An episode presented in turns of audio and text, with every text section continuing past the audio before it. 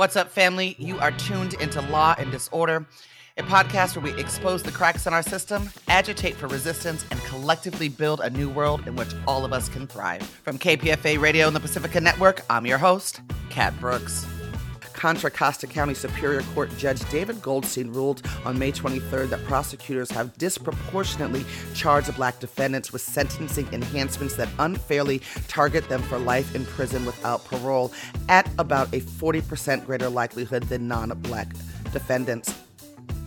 Joining us to discuss is Evan Kuluk, a deputy public defender with the Contra Costa, Contra Costa County Public Defender's Office. He was the lead attorney on the racial dynamic of a court judgment that poked serious holes in the county's disproportionate charges against black folks. Good morning, Evan.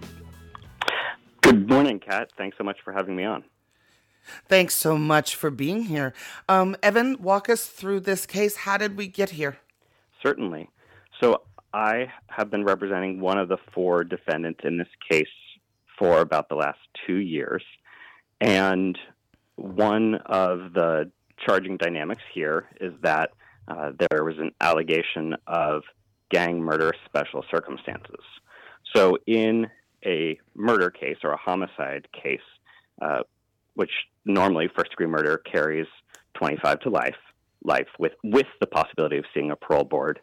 Um, special circumstances are a way that the DA can uh, file an allegation to elevate first degree murder so that it can carry life with no possibility of parole or even potentially the death penalty. So, in this case, which was a homicide shooting uh, with gang allegations, the DA did file that more serious charge.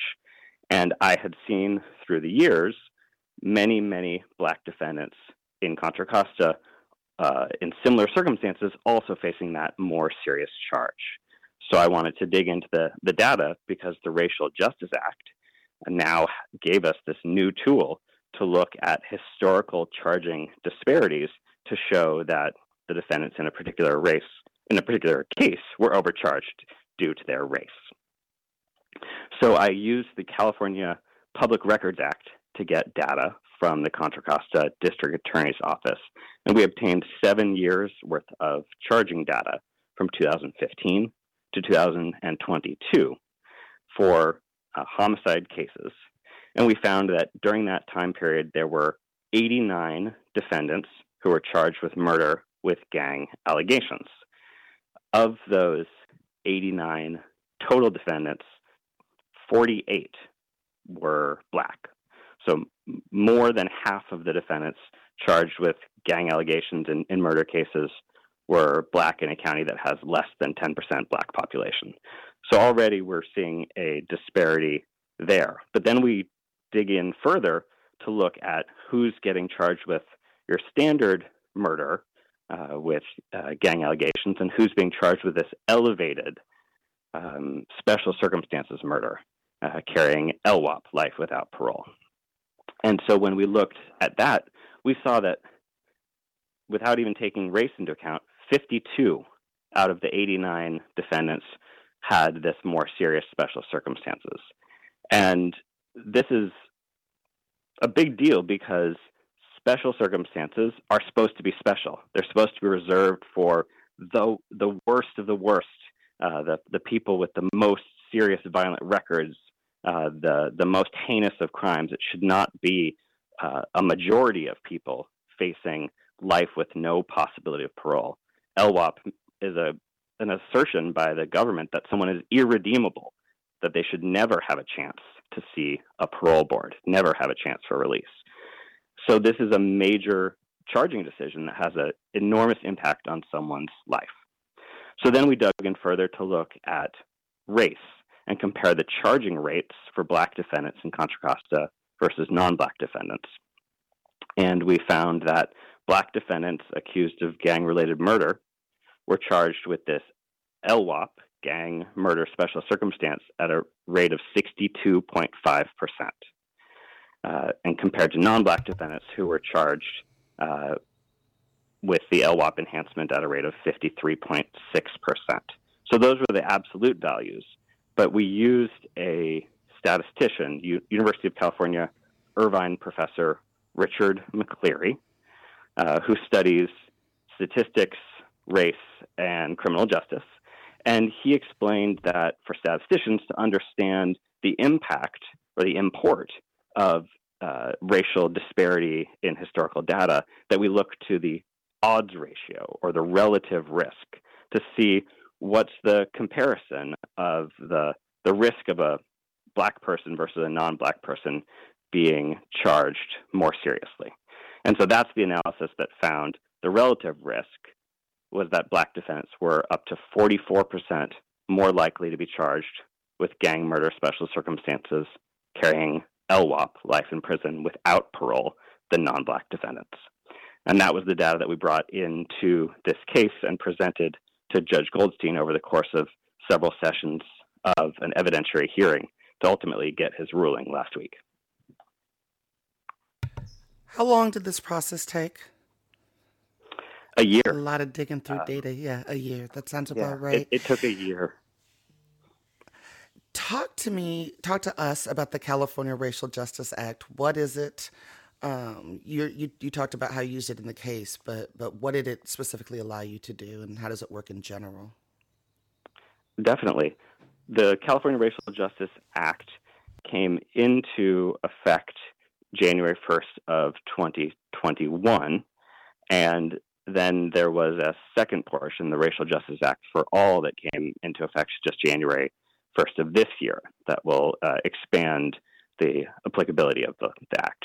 Um, but basically, it is a sweeping law that uh, the legislature has set out to say racial bias in the criminal legal system is unacceptable. And there's four ways in which the Racial Justice Act can be shown to have been violated. Um, exhibition of bias or racially discriminatory language by a judge, by a prosecutor, by a police officer, or an expert witness that can be outside of court is way number one, or during trial is way number two. The third way the act can be violated, which is the way that we brought this challenge, is racial disparity in charging practices.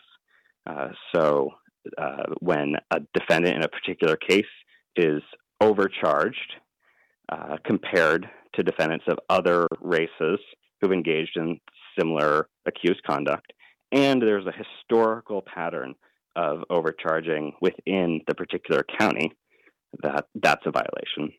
And then the final violation is similar, but that's a historical pattern of over sentencing uh, based on race or based on the race of the victim. And uh, this bill, this act, uh, is incredibly powerful. It's in the penal code now as section 745.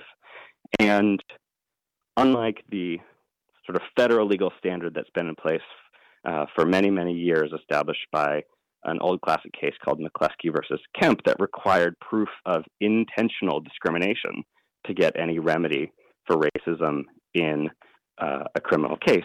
The California law does not require proof of purposeful or intentional racism.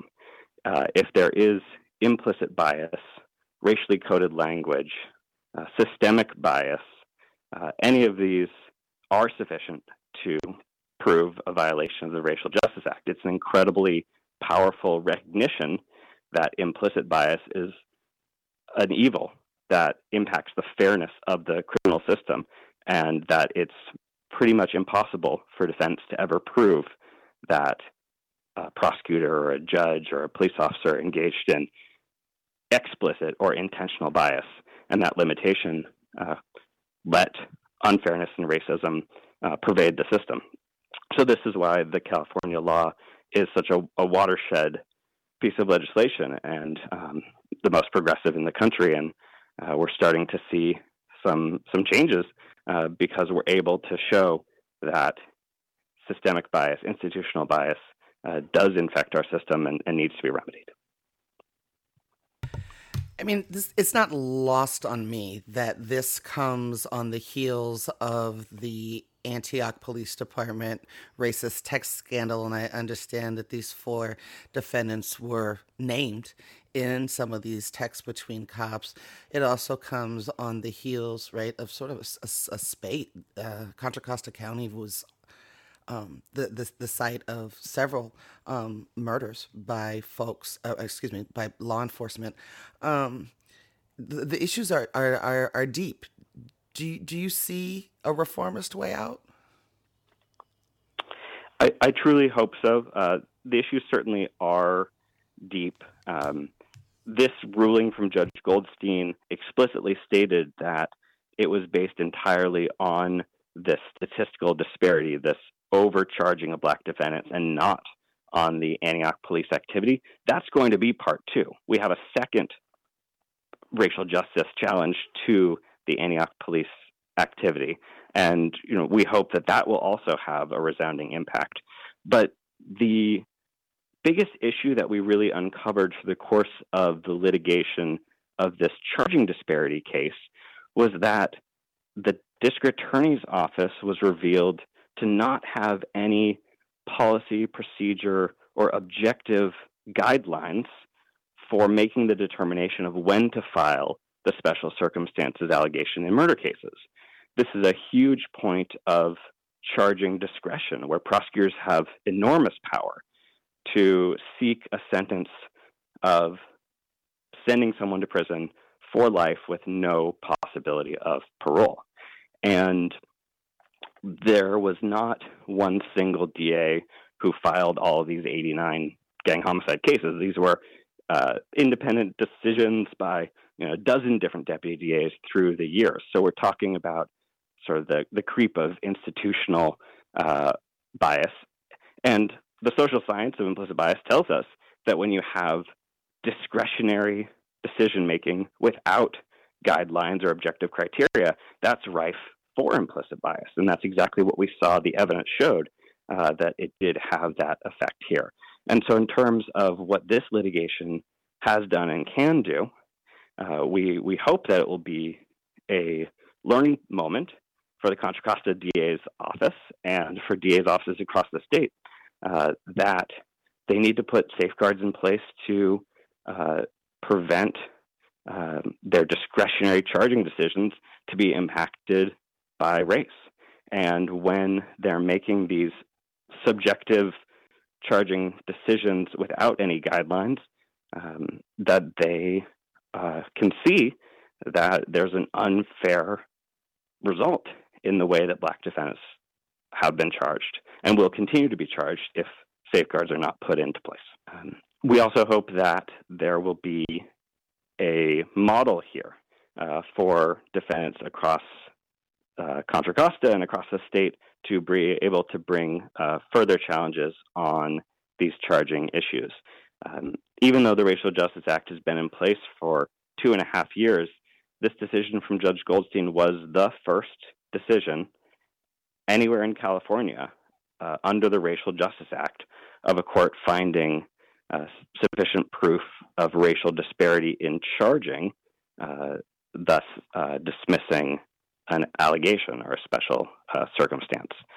Um, Judge Goldstein had to apply statistics uh, to the law, and that's not something that criminal judges do on a regular basis. So the the decision uh, should hopefully be a, a, model for attorneys and judges to be able to work through how to really understand a historical statistical disparity um, with respect to uh, a particular case and, and how to make that determination uh, whether there's overcharging. Um, so we, we look forward to this being that model and that tool um, to see future challenges successful as well. Evan Kuluk, I've got to, I've got to wrap this up and get to my next guest, but it's not lost on me that some of these did happen. As as Diana Becton, who's who walks with the title of progressive prosecutor, was the district attorney um, at the time. How is she responding to this ruling? I've not spoken with DA Becton directly uh, since the ruling has come out but the statements that she has made to the news media uh, have given me hope. Uh, she's recognizing that this is a critical issue and an eye opening moment, and we truly hope that she will follow through on the statements that she's making that they are going to re-examine their charging practices and um, take this seriously. So um, I, I leave it with that hope. Okay, and then the very last question. Um, uh, there is this conversation, right, about the only way that we're actually ever going to decarcerate in America. That power really does lie with the prosecutors, with the DAs. Yes? I, I think so. There's incredible power and discretion, and, and DAs uh, have the ability to show um, show mercy. they have the ability to, uh, you know, refuse to uh, file the most serious charges, to to not seek um, unfair uh, punishment. And um, you know, my job as a public defender is to advocate for my individual clients. So in times like this, where I get to you know, be involved in a decision that has um, some precedent that can have some impact, is is really powerful. Um, but my day to day job is to make sure I do my very best, you know, for those clients. So I, I agree that you know it's it's the prosecution who has that power to make policy changes uh, to uh, you know effectuate uh, decarceration, to effectuate uh, attempting to end racial imbalance in the system. And um, uh, all I can do is is go to court each day for my clients and and do the very best I can. You and my buddy PD down this way, Brendan Woods. We appreciate you. Evan Kuluk, yes. thank you so much for joining us this morning. Oh, it was such a pleasure. Thanks so much. You've been listening to Law and Disorder, a podcast where we expose the cracks in our system, agitate for resistance, and collectively build a new world in which all of us can thrive. That's it for this episode, family.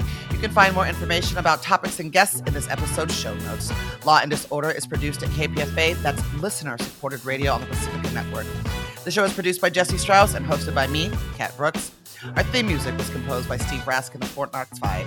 If you like what you heard, please follow us on social media at Law and Dis, that's D-I-S, and subscribe wherever you listen to podcasts. Feel free to holler at us about something you heard or send us a show idea at law and disorder at kpfa.org. You can also find our content live at 8 a.m. weekdays on KPFA. That's 94.1 FM in the Bay Area. Our show and all of KPFA's programs are funded exclusively by you, the listener. And if you're in a position to support us, please donate today at kpfa.org. Take care of yourself and take care of each other. We all we got, fam.